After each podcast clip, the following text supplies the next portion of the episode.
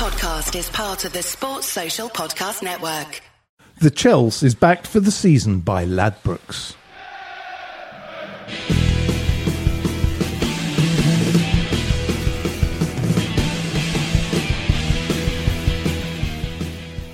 We are backed by Ladbrokes. Go to bet.chelseapodcast.net for exclusive specials and promotions that we have got you. Good evening and welcome to the Chelsea. We're still alive. We haven't died. We're here. We're still in blue. Okay, things didn't go quite right last week, but you know, we'll talk about it. We're still here. We're kicking. And we've had quite a fun week, really. And joining us, it's, of course, Mr. Andrew Saunders. Hello, how are you? Very well, thank you, very well. And thank you for taking us to the game on the weekend. Yeah. Much appreciated. It was good, wasn't it? Yeah, it was. It was good. We'll talk about it in a minute. Yeah. But we have, making his debut, the Chelsea virgin, it is Mr. Tim Rolls. Good evening. Tim, now you are a writer. You wrote the book on Tommy Doherty, didn't you? Diamonds, Dynamos and Devils. Yep. And also, you're involved in the Chelsea Supporters Trust. Yeah, I'm their sort of liaison with other supporters trusts and the Premier League and the FA and people like that, sort of wider issues. So I don't get involved in the Chelsea issues. I do the wider stuff. And you were at the Premier League meeting today? I was at a meeting with the Premier League and representatives from all the other Premier League trusts, talking about safe standing, kick-off times and sort of wider issues, not just specific club issues, yeah. And were they receptive? They always listen and nod and say it's really good to have this structured dialogue, but how much actually gets achieved? You know, we keep nagging away, and we get somewhere. They do understand now that if more than half the games are moved for TV purposes, they have got a moral obligation, I think, to always support us. Yeah, tell us about that. Why is that an issue, Tim? Tell our listeners. The reason it's an issue is because games get moved at 6 weeks' notice, and so Chelsea could, for argument's sake, be playing at Newcastle or Burnley. It gets moved at 6 weeks' notice to 4 p.m. on a Sunday or 8 p.m. on a Monday. And away supporters simply cannot get home by public transport. Now, Chelsea aren't too bad because they will always run a coach if the game's outside London for £10, and they'll try and run a train if people can't get home. But a lot of clubs don't do anything, so fans are just stuck. So what we're saying is, if with all the money in the game, all the money that TV give the clubs, the Premier League should put more pressure on all the clubs to try and make sure that they actually allow away supporters to get to the game and to get home. The Premier League say how important away supporters are to the game, but if you can't get home, you can't go. So, and it's unrealistic to expect people to go in hotels. Not everyone's got a car.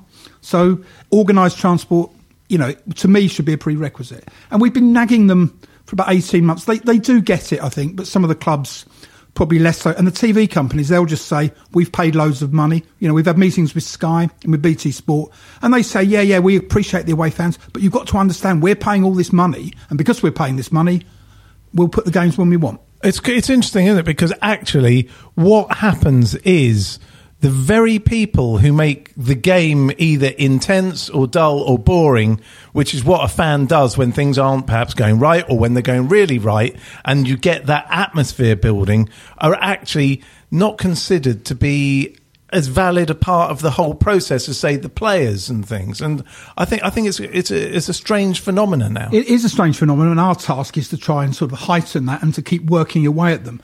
But it is, you know, they all say, all the stakeholders, the broadcasters, the clubs, the Premier League, the FA, all say how important supporters are and away supporters are for the atmosphere and to create that vibrancy of the Premier League, the unique product and all this rubbish. But when it comes to it, most of the clubs don't want to do anything about actually helping the support. The TV companies don't. What we'd like to see is mandated, if a game is moved for television, then they have to lay, and people can't get home, or the journey home by car is, you know, 250 miles at 10 o'clock at night, then they are mandated to provide transport back to the home city or the home ground. As you say, Chelsea are pretty good at it. I've done the train and the coach with Chelsea at away games before. I tend to drive to a lot of games, but you know, I've done Liverpool by train and I've done coaches, and it's pretty good. And wasn't there some kind of stipend given to clubs that they could spend on away travel? Yeah, there was the Away Supporters Initiative, which was £200,000 a year per club, and that got scrapped when they brought in the £30 away cap. Right, but some that was of the either-or situation. Yeah, but some of the clubs used that £200,000, I kid you not, to paint the toilets in the away end, to upgrade the turnstiles in the away end. They weren't actually benefiting away supporters at all. or buying T-shirts for the people behind the bars in the away end. Whereas Chelsea spent the money, and Chelsea probably spent, and probably do spend, £500,000 a year. A lot of clubs don't spend it, or they pay absolute lip service to it. You know? I mean, we moan at Chelsea for a lot of things, but, you know, they were the first club to bring in the London living wage for all their employees. They are very good on the transport. You know, they did lobby for the away tickets. I mean, we have to give them credit where credit's due, don't we? I do, and I actually think that Bruce Buck is one of the more forward-thinking, in terms of supporter initiatives, of the chairman within the Premier League. I hear horror stories about chairman at other clubs and what they're, how scathing they are privately. Is it because he's not the owner-operator, do you think? Is it because he's not? Because a lot of those chairmen are the, you know, the local man made good. Well, I had quite a lot of dealings with him when I was chair of the trust, because I was chair of the trust for 4 years, so I had wider meetings with him and also one-to-one meetings. And I thought he was genuinely, you know, within constraints, He was pretty good. But, of course, he's not the ultimate decision-maker. Right. Chelsea is a club where, you know, the owner doesn't interface with the supporters. And, and it's quite a labyrinthine hierarchy at Chelsea, trying to work out who actually calls the shots. That's quite interesting you say that, because we've been talking about that the last couple of weeks, when in the press, you know, with Conte talking about transfers and the board this, the board that. And we've been saying, well, actually, it's a bit of a smokescreen. The board doesn't really ever make the decision, as far as we're aware, that it is actually Roman himself who'll just go yes or no, I would have thought. Maybe not on the smaller deals, but I would have thought on anything half decent. I always find it very funny that, you know, supporters get very aerated and emotional about decisions that are made without having any understanding of the process whatsoever. So for a long time, Michael Emenalo was the lightning rod for, you know, for any decisions. And now there's almost a kind of a sort of a yearning for him now. When we had Michael, things got done. Well, and it's like we're such a weird, mercurial lot, us football fans. You know why about the Emenalo thing? Because you had someone to blame. Yeah. Now, because of the way... Well, we've got Marina now. Yeah, but she doesn't appear in the same kind of way that Emenalo... She doesn't sit behind the manager in the dugout. No, exactly. She knows how to keep a distance. So actually, you've got this whole sort of grey area of mystical beings, you know, Tenenbaum and all these other people that you kind of know the names of, but it's all gone mysterious again. So I think he was deliberate. And, you know, it's interesting that Emenalo, by the sounds of it, it surprised everyone at Chelsea when he said, I'm off. You know, I don't think anyone expected it. So, you know, I mean, there are mysteries going on, I think, at Chelsea. But I suppose we should go back to another mysterious event last week over in Barcelona. Well, I think there's an interesting segue here, isn't there? Because there was a lot of complaints about the way the away fans were treated when they were over there. Now, I heard that there was some unfortunate chanting by our away fans about... Barcelona, you'll always be Spain, the kind of anti-Catalan sort of taunting, which led to some rather aggressive behaviour from the stewards as a result, and some kettling and a certain amount of assault with batons. Did you go to the game today? I didn't go to the game. I know people who did. Right. And it's clear that there was kettling. The stewards are issued with batons. Yeah. And I don't know what training these people have, you know, what their authority is either. But there was also this issue, apparently, that there was this footbridge by the away the wobbly footbridge. The wobbly bridge. Yeah. That, talking to someone, when Arsenal played there, they only let 5 or 6 people at a time on the bridge, whereas they made dozens at a time of Chelsea supporters go over it. And it's, to be honest, it's an excellent way. It sounded terrifying. Yeah. And this was to segregate the departing Barcelona fans with the departing Chelsea fans. Yeah. But it's an odd thing, isn't it? I've been, 3 times now to Barcelona away. It's not a pleasant experience as an away fan. I didn't go for that reason. I think it's the worst place in Europe to watch football, because not only are you so high up that you can't see anything and in front of a plastic screen and netting, but they keep you in the ground for hours afterwards. You're treated like absolute dirt, and now you've got this situation where there's, you know, violence from the people that are supposed to be looking after you. I just think, what's the point? Well, Spain, to be honest, I've been to Valencia and it was okay. I've been to Atletico twice, had problems there, had problems in Zaragoza in 94. I went to the 82 World Cup, had real problems there. Right. And I won't go to a game in Spain again. It's like I won't go to France. I went to PSG twice. Oh, yeah. Well, didn't go the third time, but it was awful. So I won't go back. At least there wasn't any tear gas in Barcelona. Yeah.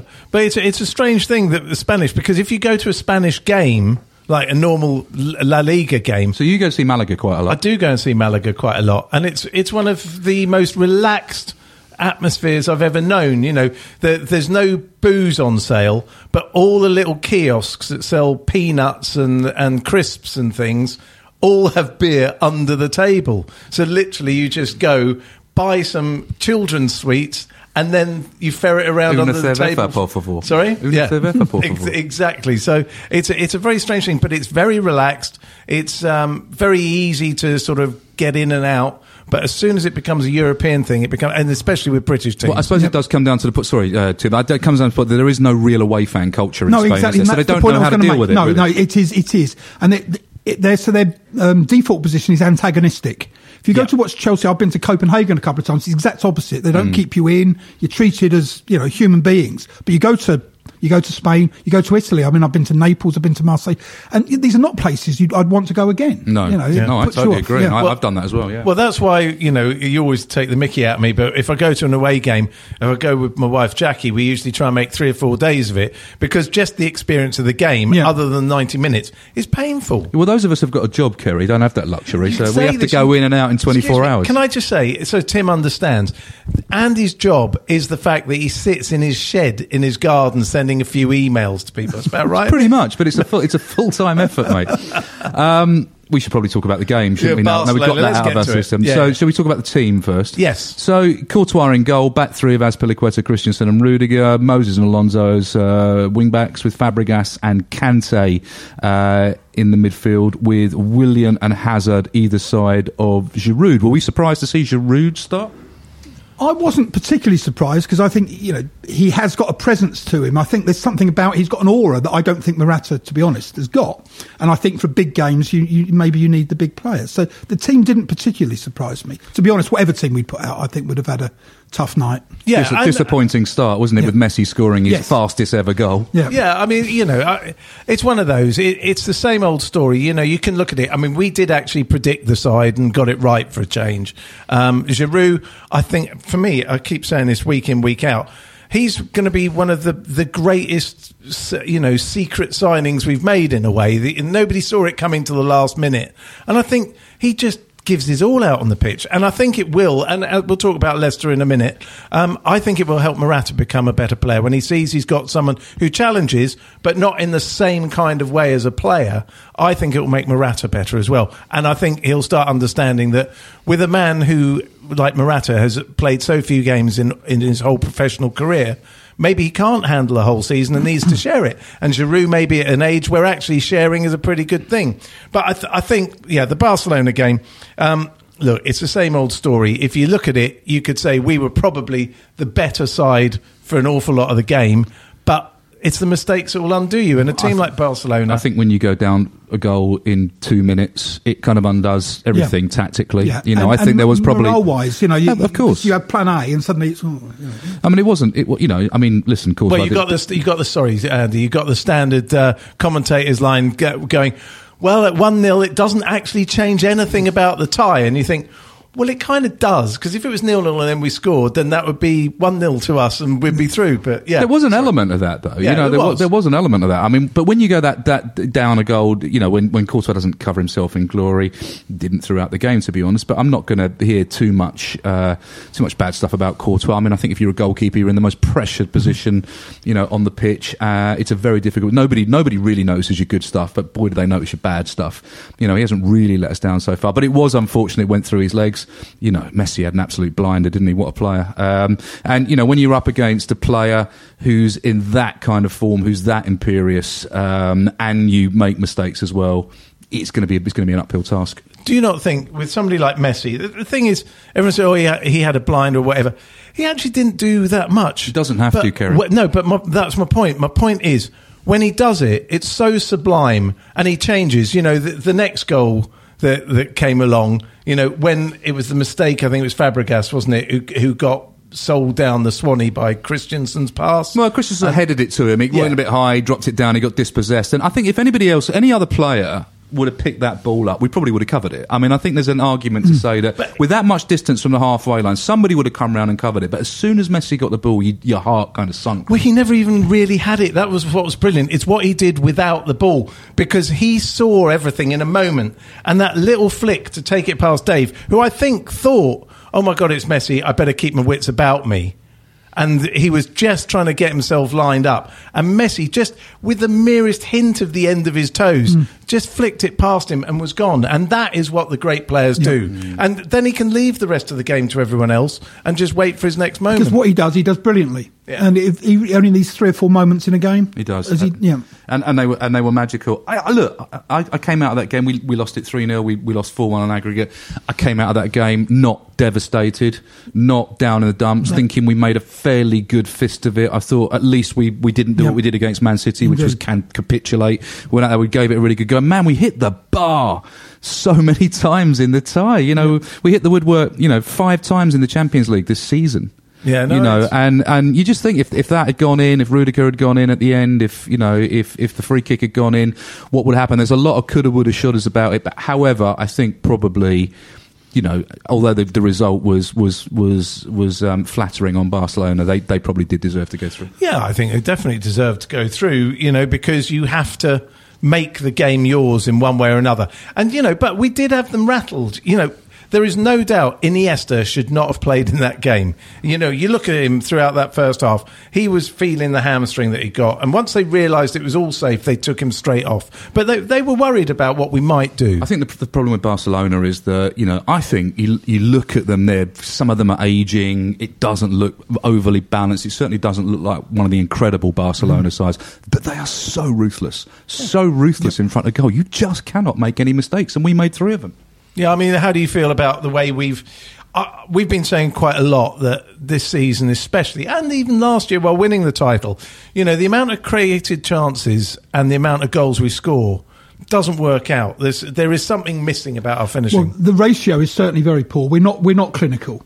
The great sides are clinical. You know, Messi's clinical, the really top-end people. Well, City have been clinical this season, exactly. Yeah. But they've also absolutely tonked teams. We occasionally tonk teams, but quite often, you're right, we get lots of the play, lots into the box, but we haven't got that, I hate the phrase, but fox-in-the-box type player.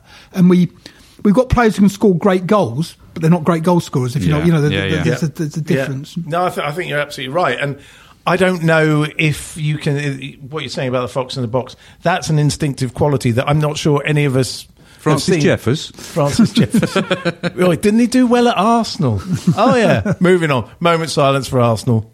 Ha! Anyway, there is something that, you know, we are missing, I guess, in that respect. And I think it's only going to come round if we get the right player who does that, you know. And of course, we're missing people like Lampard, who would ghost in and score his 200-odd goals and what have you. And you don't replace that straight away. And I don't know. It is just one of those things that I think we're all a bit concerned about.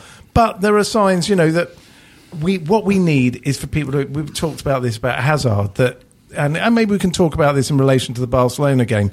He's just not greedy enough. And it happened at Leicester. It happens a lot where he looks to play someone else in when he really should shoot. How do you feel about Hazard? Because in the greater scheme of things, he had a pretty quiet and poor night against Barcelona. Well, I think he is technically our best player and our player most likely to make something special happen. But those special moments don't seem to come along as regularly as, you know, the Messis, the Ronaldos, these sort of people. And you're right, and he's not ruthless, is he? He's not ruthless. He does look to play the pass.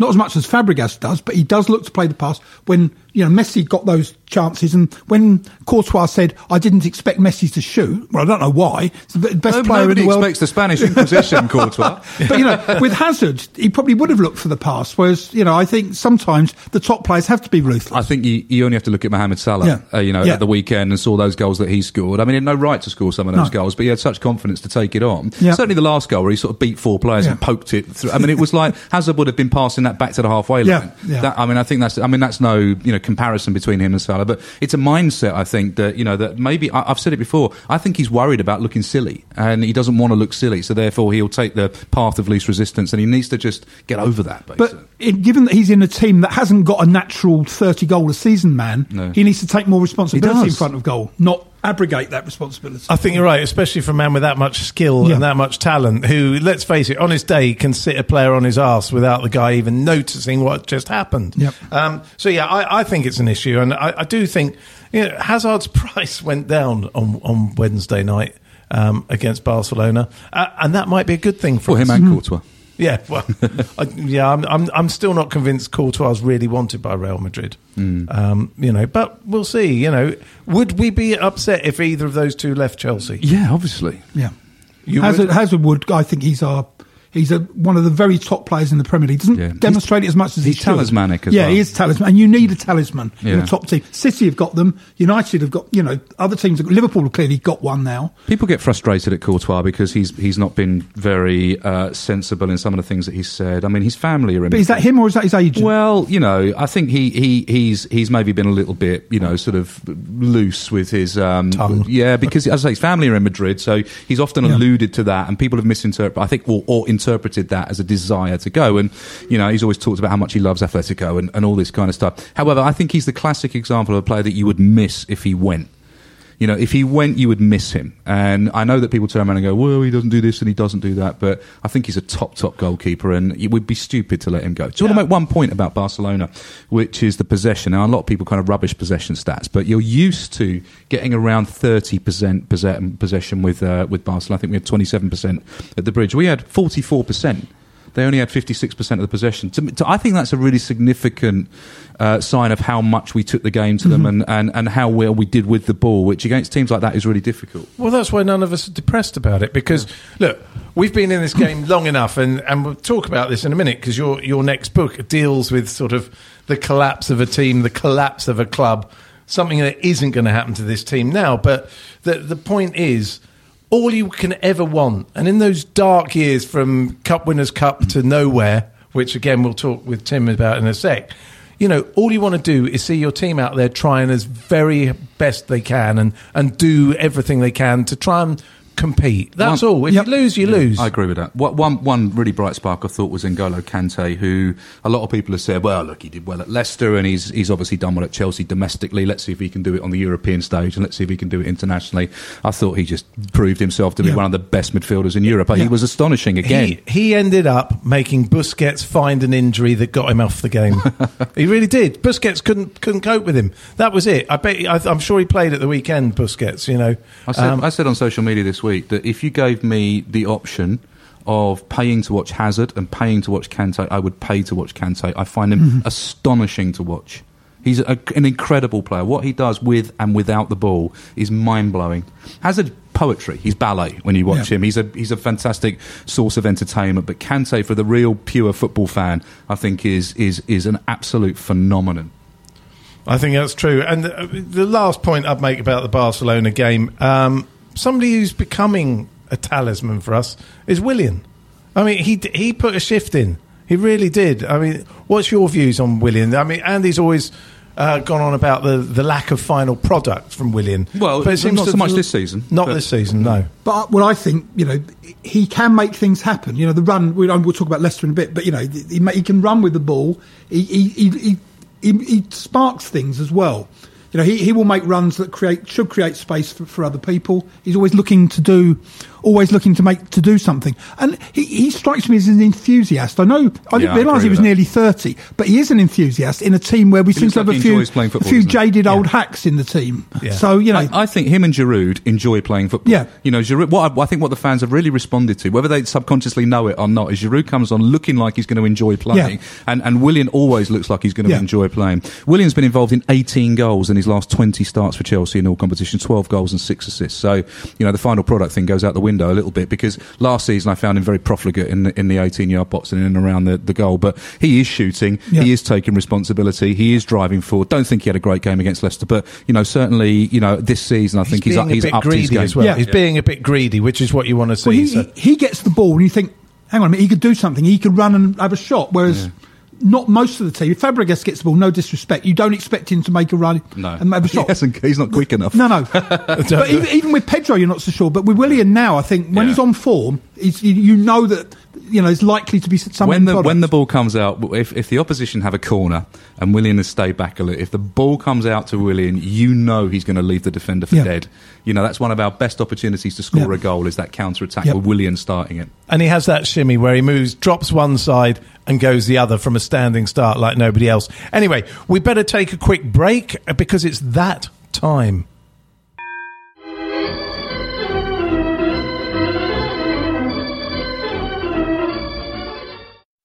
The Chelsea is backed for the season by Ladbrokes.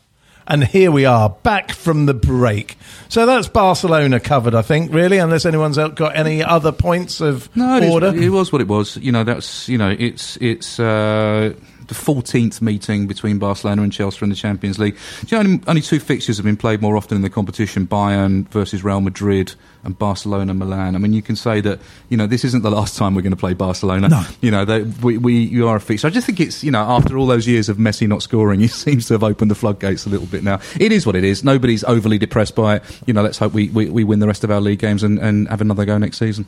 So, Tim, your next book, you're talking about a period that I really grew up with. You're talking about the great years of misery, aren't you, from the moment of the Cup Winners' Cup? From the moment we won the Cup Winners' Cup to relegation 4 years later. And that takes in, because we won the Cup Winners' Cup, we won the FA Cup, Brian Mears and his board decided what we needed to do was redevelop Stamford Bridge without ever actually putting the funding in place to do it. So they demolished the old East Stand, started building the new one. They had the 3-day week happened, there was a steel strike, there was a builder strike, all these things going on, and suddenly they ran out of money. So, and Sexton went and said, I need some new players, and basically said, we haven't got any, having told the supporters that the building of the stand would make no difference to the money that Sexton would get. Suddenly there was no money. And then what you had, he couldn't buy a winger, so Alan Hudson got stuck out on the wing. Hudson didn't like that, came back from, I think, summer 73, a stone overweight. There was Baldwin, Charlie Cook and Osgood were all, you know, socialising rather a lot. They'll all, you know, you read stuff they say now. And so the team needed strengthening. They didn't have the money. Dave Sexton became, he used to be quite communicative apparently with the players. As things started to go wrong, he sort of went into his shell, didn't talk to the players, fell out badly with Hudson and Osgood. Sold Keith Weller for reasons that nobody can understand. This book started because I was talking in a pub with someone who said the mistake we made after we won the Cup Winners' Cup was selling Keithy Weller. Why did we do it? And what happened apparently was we bought Chris Garland and we bought Steve Kemba because he'd been after Kemba for ages. And Mears said to him, you've got to sell someone. And for whatever reason, rather than get rid of one of the fringe players like Baldwin, he decided that the leading scorer, the man who transformed the team, was the man to sell to Leicester. Of course, at Leicester, he ended up playing for England, and it was and David Webb is on record. I hope to interview Webb for the book, but Webb said it was the beginning of the end. It's the moment he realised we were selling our best players and not replacing them, and that went on with Osgood and Hudson. They weren't replaced. Even Webb, who was an absolute loyalist, he'd had enough. He left sort of 73-4 season. So we didn't have any money to buy players. We didn't pay any money for a player between John Sissons in summer of 74 and Bob Isles in the summer of 78. We didn't buy any players. Anyone we got was a free transfer. We were massively in debt, and what Mears was hoping was that the team would pick up 74-5 season when the new standard opened and things would be good. We'd fill the stand and bring in the corporates and all this. Of course, we got relegated. We lost the first game at home to Carlisle. We were in the bottom six practically all the season. We lost at Tottenham 2 weeks before the end of the season, drew our last two games and got relegated. Luckily, you know, and this is my book ends there, but obviously Eddie McCready came in. We had 1 year when he was getting it together, second year with the young players, you know, we went back up, but we managed to go from a European Cup winning, you know, trophy winning side to an almost bankrupt, and we were almost bankrupt. We tried to call in the receivers in the summer of 76. We didn't have any money. We didn't have the team. We had disaffected players. When was this? In what year? Well, 76. 71 to 75, and then 75-6. Yeah. When we were down, we weren't fighting to come back up, and the banks tried to pull the plugs. I mean, there's a book, fascinating book called The Bridge by Colin Benson, came out 30 odd years ago, and that's got hold of board meeting minutes and sort of, you know, discussing the discussions with Lloyds Bank, and it's pretty scary stuff. We nearly went bust. Was Tommy Langley player of the year in 76? No, I think he might have been a bit later. Charlie Cook came back. He was player of the year, I think, the year we got relegated. Right. I'm not sure 75-6, 76-7 I think was probably Wilkins. Right. But, you know, if those young players hadn't come through, I don't know what would have happened with the club. But basically, we got ahead of ourselves. Rather than strengthen the team, we strengthened the ground. The supporters didn't come, and they suddenly, you know, they made all these projections. We need to get 35,000 in a week. We were getting 21, 22,000. Are you listening, Tottenham? What's your book called? The book will be called. It's not out for another year, 18 months. It will probably be called Stamford Bridges Falling Down. Oh, nice! Because it nearly was, you know, and you know that stand was ahead of its time. It was a fantastic stand. And if we'd had the finance in place to do it, it was the right thing to do. But to do it while the team was clearly starting to crumble, and he had people in that team who, shall we say, took their social life probably more seriously than their football for a couple of years. It was an accident waiting to happen, and it happened, you know. So is there any sort of, I mean, are you doing this as a labour of love because you remember growing up with it and you think it's perhaps a story that's not been told yet properly? Or do you think there's also a tie-in with what's going on today? Well, the previous book I wrote on the Tommy Doherty era was because it hadn't been written about in detail. There's some very good books out there that cover it, not so much about the decline, but not maybe in so much the off-field stuff. But I think there are parallels with today. No one's saying Chelsea are going to get relegated, but we are reaching a crossroads. Do we spend the money on the team or do we spend it on the ground?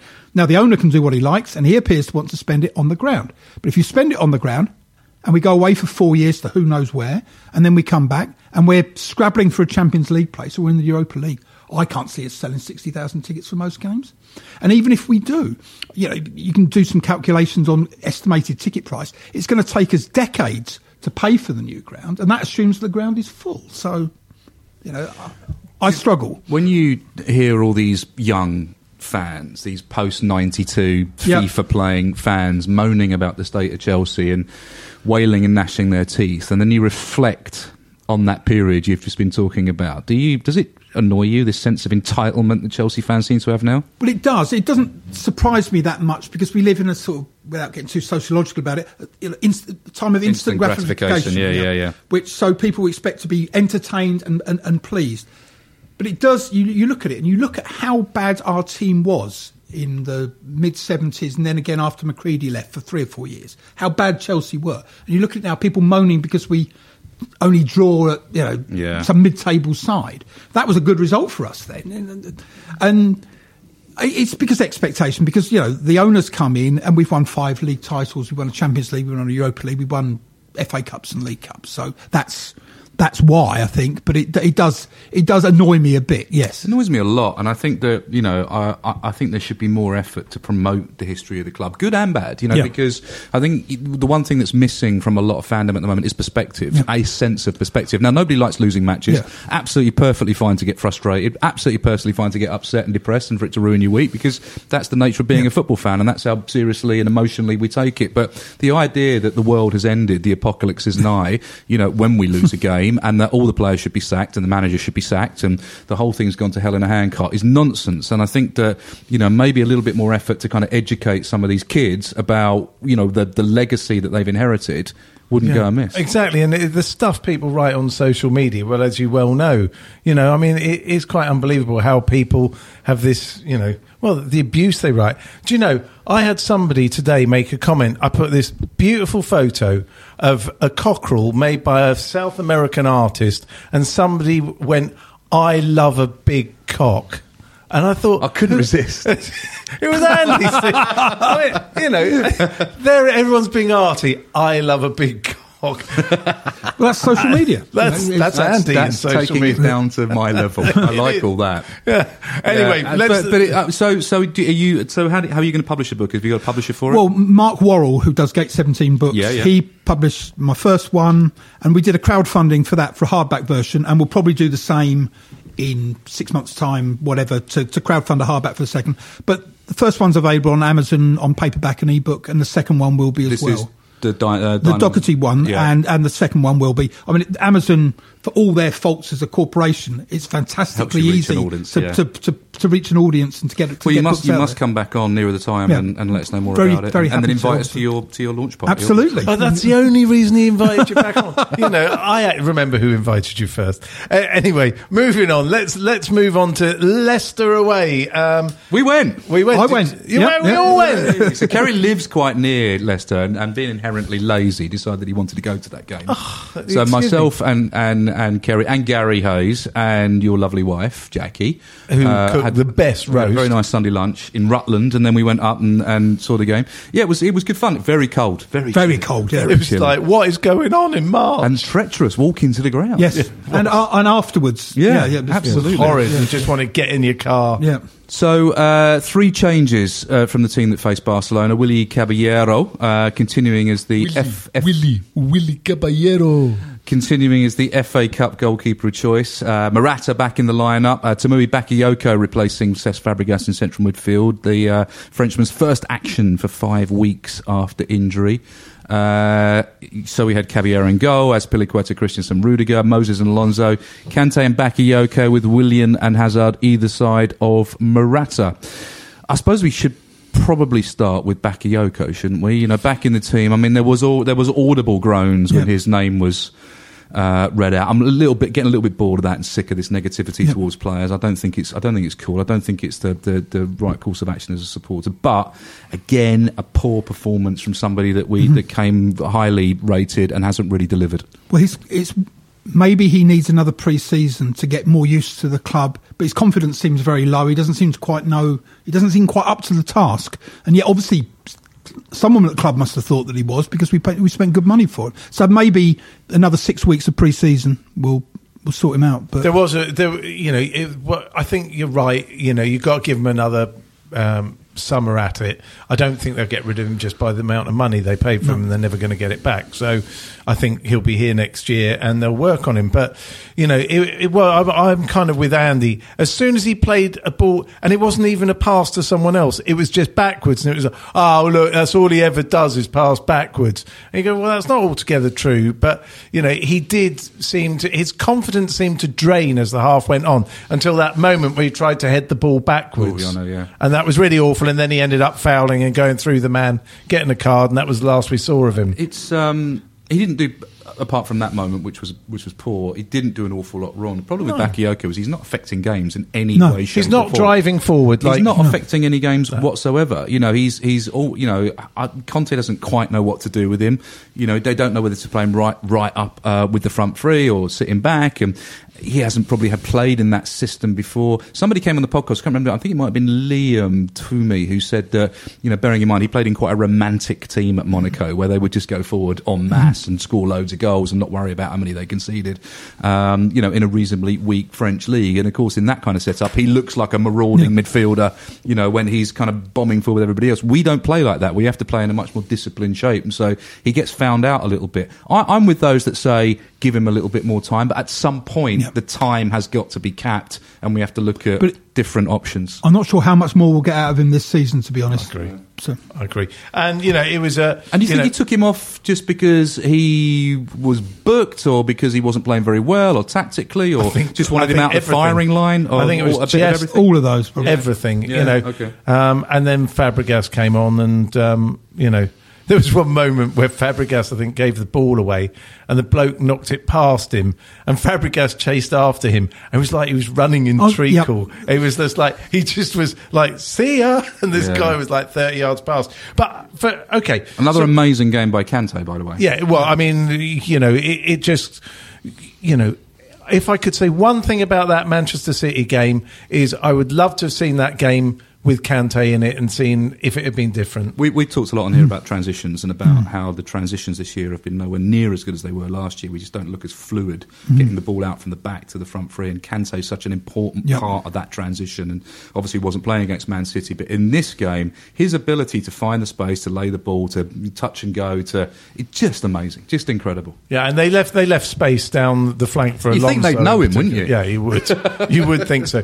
But, I mean, yeah, he was fantastic. The other thing I think was great, you know, for all the bad and the sad points about Bakayoko, you saw a really solid and decent performance from Morata. I thought Morata had a pretty good game. He still doesn't like holding the ball up, but it's not his game. He likes to run onto it. He's very different. But I thought he had his best game for ages. Took his goal, brilliant. Yeah, and I think the goal will help him because it was well taken. Yeah, it was. Yeah, they're the ones that he missed. You know, that day he missed three. Yeah. One-on-one, suddenly this was back to... Yeah, that was Arsenal, wasn't it? Arsenal, yeah, that's right. And this was back to when he was scoring against Stoke for fun. I thought he took his goal brilliantly. It was his first in 14 appearances in all competitions for Chelsea. Last goal was December against Brighton. First goal this year. Ended his longest run without a goal since joining the club. You know, but, you know, it's really good for him. You could see the relief in his body language. You could see relief from his teammates. Well, I was just going to say, all of them came over and bouncing, all trying to mess up his hair. It was really funny. Footballers just do all the same things. The man who gels his hair perfectly will always get it mussed up when they score a goal. Quite right, too. I'm putting my faith in Morata. I think me too. As long as he stays happy. If he stays happy in his home life, he's got a baby on the way, hasn't he? He's got, you know, seems to have a very strong relationship with his girlfriend/wife. I just think that as long as he doesn't do a Veron and wants to move out and move back, and she wants to move back to being her parents, or all that kind of personal stuff in the background, as long as he stays happy, I think he'll come good. And maybe again, second season for him, he'll be stronger. He'll know what to expect. Yeah. So, yeah. It's interesting actually because a lot of Spanish people I know don't really like living away from Spain. Because I don't know, it's the Spanish culture. There's a far greater sense of family and community in a way, because things are still in small environments, whereas here we're all spread out everywhere and everyone's parents live 5 hours away or 4. Do you know what I mean? So I think it's very hard for Spanish, and I'm not generalising greatly here, but I do think they find it hard to settle into different cultures, because Spanish culture is very, very straightforward, very simple. You've got quite a lot of Spanish family. Yeah, absolutely. Yeah, I think there's something to that. I think as well that, you know, the life of a footballer can be quite isolating, and maybe he just hasn't found his, you know, hasn't found his footballing community over here yet. I think, you know, people have to bear in mind that footballers are human, that they do have personal pressures, mentally, physically, relationship-wise, that all plays a part in them being able to do their job, as it plays a part in all of us being able to do our job. But, you know, English players have gone abroad, or British players that have gone abroad have struggled, going right back to the 60s, Jimmy Greaves, Dennis Law, Joe Baker. So it's...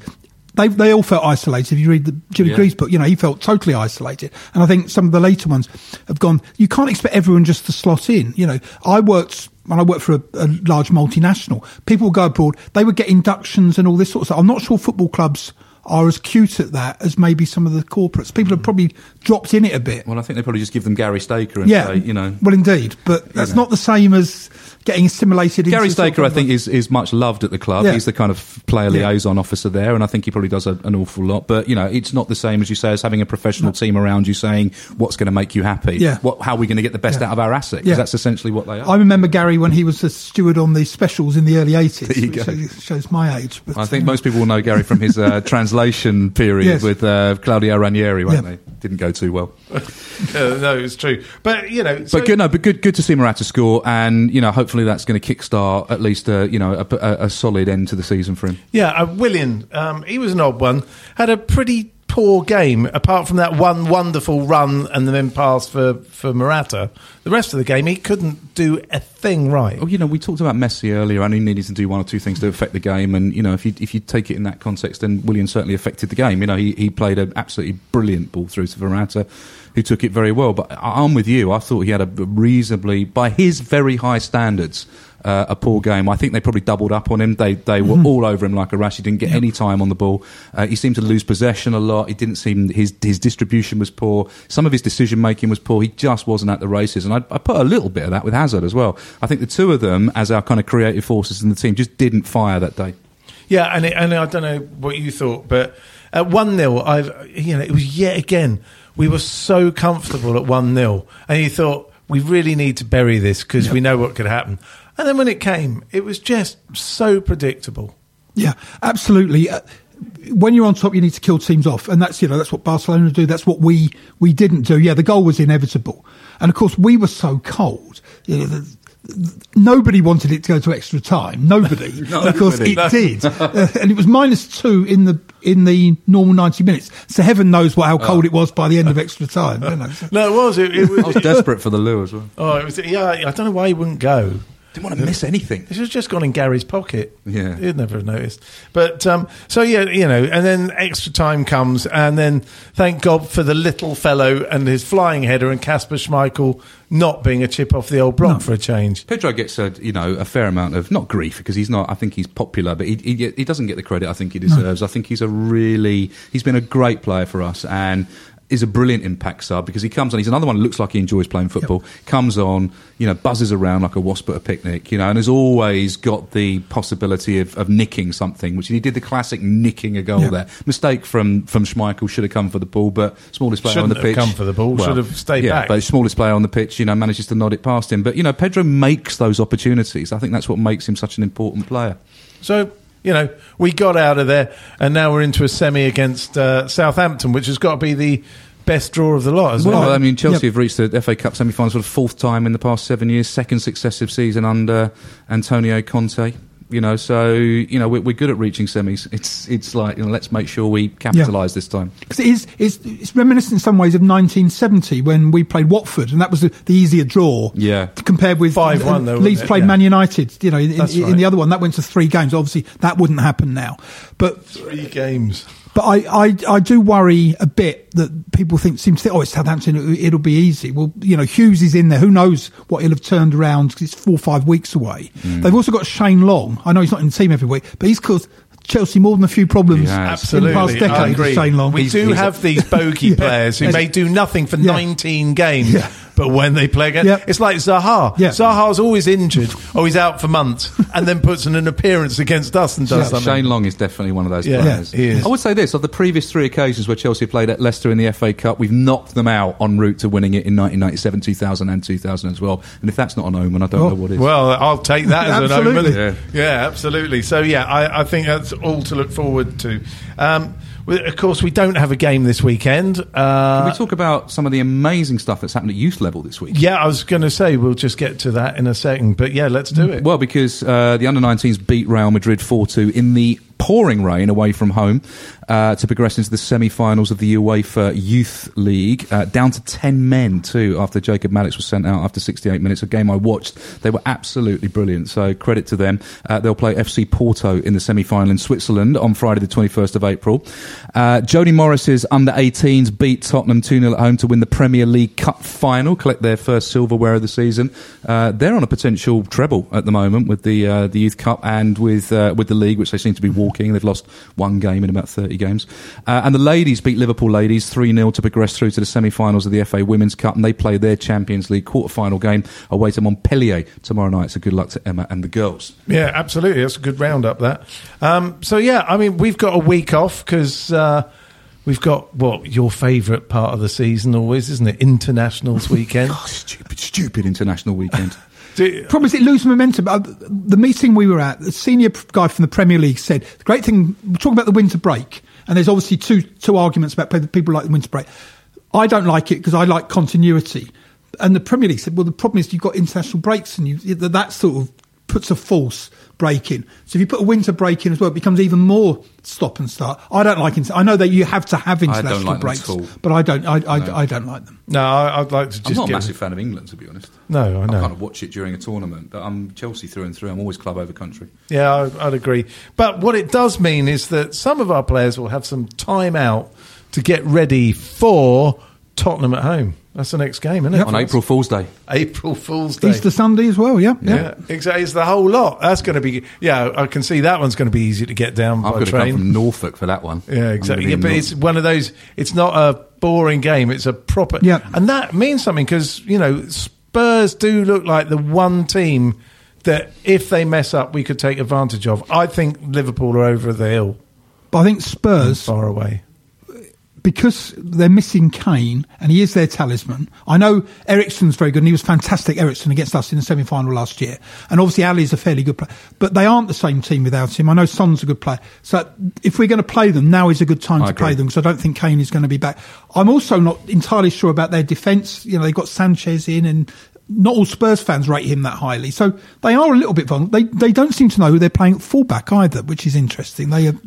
Well, that's a kind of a, it's a statement from Pochettino, isn't it? He's sort of taken on Danny Rose, who's made a few bleats about this, that, and the other, and money at the beginning of the season. I know he's had injuries as well, but there's Pochettino. He's a bit like, you know, Mourinho can be, Conte can be. If he gets the hump with somebody, that's it. It's very hard to get in, but I think you're right. It causes a problem. But we did beat them earlier in the season, of course, at Wembley. Indeed, we did. Now, the point is, as you say, Liverpool may be outside, but if we do beat Tottenham, it really puts pressure on them for the rest of the season. I think they've got to play Arsenal again, so I think they've got... Their running isn't brilliantly easy. They've got to play United as well, haven't they? Yeah. So, you know... And in fact, they've got to play City. They're playing City because it's live on Saturday night, isn't it? Thank you, Premier League, for that one. Yeah, exactly.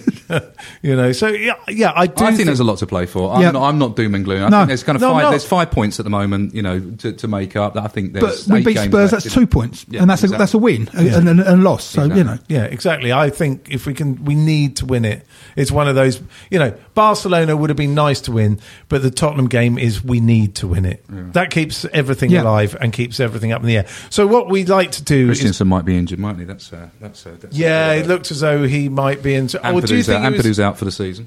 Amperdou's out, is he? Yeah. I missed that. Yeah, he's got injured in a youth game. Oh, so he should be playing for the first team. But Christensen, I think, limped off against Leicester, didn't he? So they're worried about him. Yeah, I don't know whether that was precautionary or what. It just looked as though he'd suddenly hit the wall, you know, and he's played every game for far too long. He needed a break. And unfortunately, you see what happens. You can break down. Yeah. Okay, so what we do now is we predict the result of the Tottenham game. So would you like to go first, Tim? 2-0 Chelsea. 2-0 Chelsea. Andy? 2-1 Chelsea. 2-1's been good to me this season. 2-1's been very good to you and your daughter. Indeed. Well, actually, better for your daughter than you. I called was it Palace? Yeah, Palace 2-1 with Willian to score first. £280. She did nice. He didn't. He said, "Are you sure you're wasting your money, love?" He said. That's what he said. And £280 later, he took half of it and only gave his daughter half. That's the kind of man we have on this show, as well as being a social media abuser. Okay, so I'm going to go. Shall I go for a really reserved? Normally, I come out with hysterical ones. I'm going to go for 1-0 Chelsea. Yeah, that's what I'm going to do. All right, well, at least it's unanimous. We're going to beat them, so that's going to be good to look forward to, but I'm sorry it's a couple of weeks away. Anyway, thank you, Andy, as always. Tim, been an absolute pleasure having you in the first time. Thank you. I hope we get you back in again soon. I hope so too. And, keep us posted on the book. Absolutely. All right, everyone, we shall see you in a couple of weeks. We won't be here next week. Cheers. This is a Playback Media production. Get all the associated links for this podcast at chelseapodcast.net. The Chelsea is backed for the season by Ladbrokes. If you're a large organisation involved in managing, purchasing or making decisions on software licences, you need Livingston. Livingston provides the technology and a large team of experts to help you understand what software is installed on your network, who is using it, and whether you purchase the right number of software licences to legally use it. This information can help you make smart business decisions when it comes to renegotiating software licensing agreements with large software publishers like Microsoft, Oracle, IBM and others, and when budgeting for software spend.